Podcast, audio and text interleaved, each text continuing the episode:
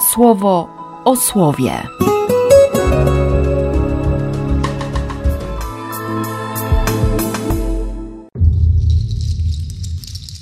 20 lipca, wtorek. Z Księgi Wyjścia. Wówczas wysłannik Boga, który szedł przed oddziałami synów Izraela, przesunął się na ich tyły. Ten mianowicie słup obłoku podniósł się przed nimi i stanął za nimi. A kiedy przesunął się i zatrzymał między obozem Egipcjan a obozem Izraela, stał się mrokiem i czarną ciemnością. Przyszła noc.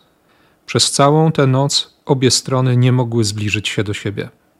Mojżesz wyciągnął swe ramię nad morze i Pan gwałtownym wiatrem południowym odprowadził w nocy morze, a gdy rozstąpiły się wody, wysuszył morze.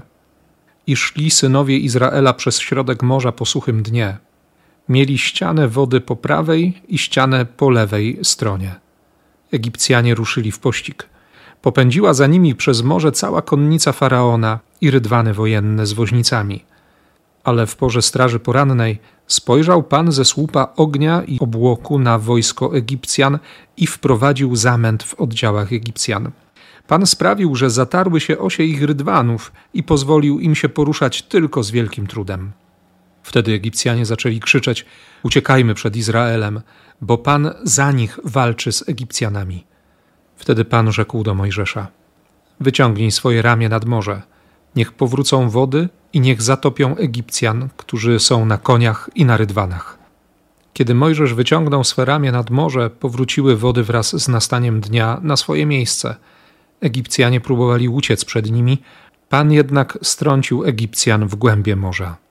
Powracająca woda zatopiła rydwany, jeźdźców i całe wojsko faraona, które ścigało ich po morzu.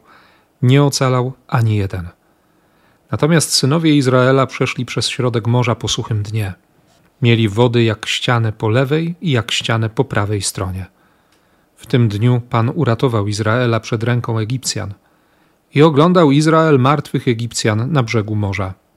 Izrael doświadczył potęgi ramienia i zobaczył, co Pan uczynił z Egipcjanami. Dlatego lud zaczął odczuwać bojaźń przed Panem. Zaczęli wierzyć Bogu i Mojżeszowi, jego słudze. Wtedy Mojżesz i synowie Izraela zaśpiewali pieśń na cześć Boga, zawierającą takie słowa: Śpiewajmy Panu, chwalebnie bowiem objawił swój majestat. Konia wraz z jeźdźcem rzucił w głąb morza, a dla mnie stał się pomocą i obroną, aby mnie ocalić. On Bogiem moim, Jego wielbić będę. Bogiem Ojca mojego, będę Go wywyższał. Pan niszczący wojny, Pan, Jego imię. Z Ewangelii według świętego Mateusza. Kiedy on jeszcze mówił do tłumów, oto jego matka i bracia stanęli na zewnątrz, bo chcieli z nim porozmawiać. Ktoś mu powiedział: Oto twoja matka i twoi bracia stoją na zewnątrz i chcą z tobą rozmawiać.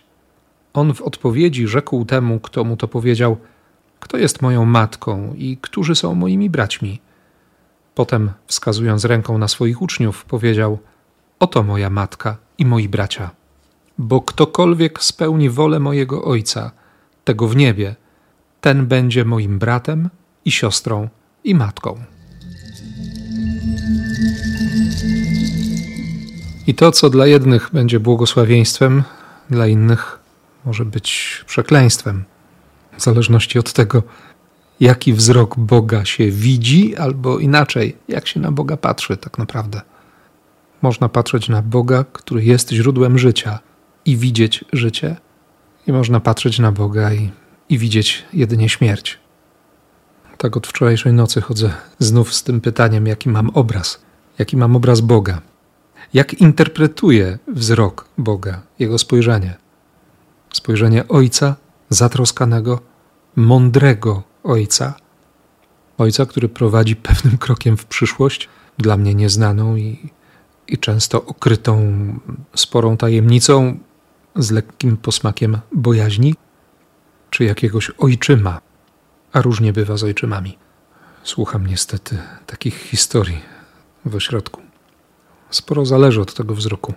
Izrael będzie patrzeć na znaki Bożej obecności i będzie próbował wierzyć, i będzie uczył się wiary. Egipcjanie widzą wzrok Boga i, i uciekają. Wytrzymać Boże spojrzenie. Spojrzenie, które świdruje, spojrzenie, które pokazuje też moją słabość, mój grzech i pokazuje drogę wyjścia przez miłość, przez krzyż Jezusa, przez przyjaźń z Bogiem. On naprawdę wie, co robi.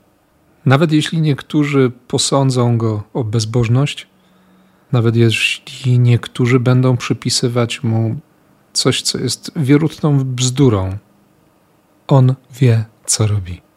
Dlatego nie wychodzi z domu.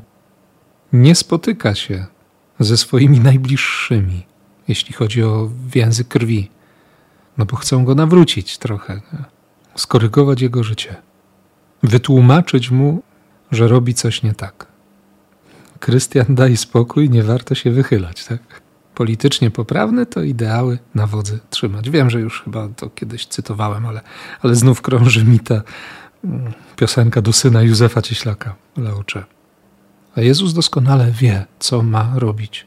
Wie, co jest wolą Ojca, tego w niebie. I próbowałem znowu dziś świadomie na Eucharystii modlić się, bądź wola Twoja, a nie wola moja. Zobaczymy, co z tego będzie, z tych moich dobrych chęci i pragnień. Kolejne godziny na pewno to zweryfikują i w Twoim, i w moim życiu. Ale na pewno nie zabraknie nam łaski i na pewno to, co mówi dzisiaj Jezus o przyjaźni, o byciu blisko, o tym, że nie jesteśmy byle kim, że jesteśmy Jego siostrami i braćmi. To jest słowo, któremu warto zaufać. To nie jest słowo bezsilne. To jest słowo, które ma moc wyrwać mnie z niewoli Egiptu. Ono jest pomocą i obroną, aby Ciebie i mnie ocalić. Więc niech to słowo będzie dzisiaj również Twoją mocą. W imię Ojca i Syna i Ducha Świętego. Amen. Słowo o słowie.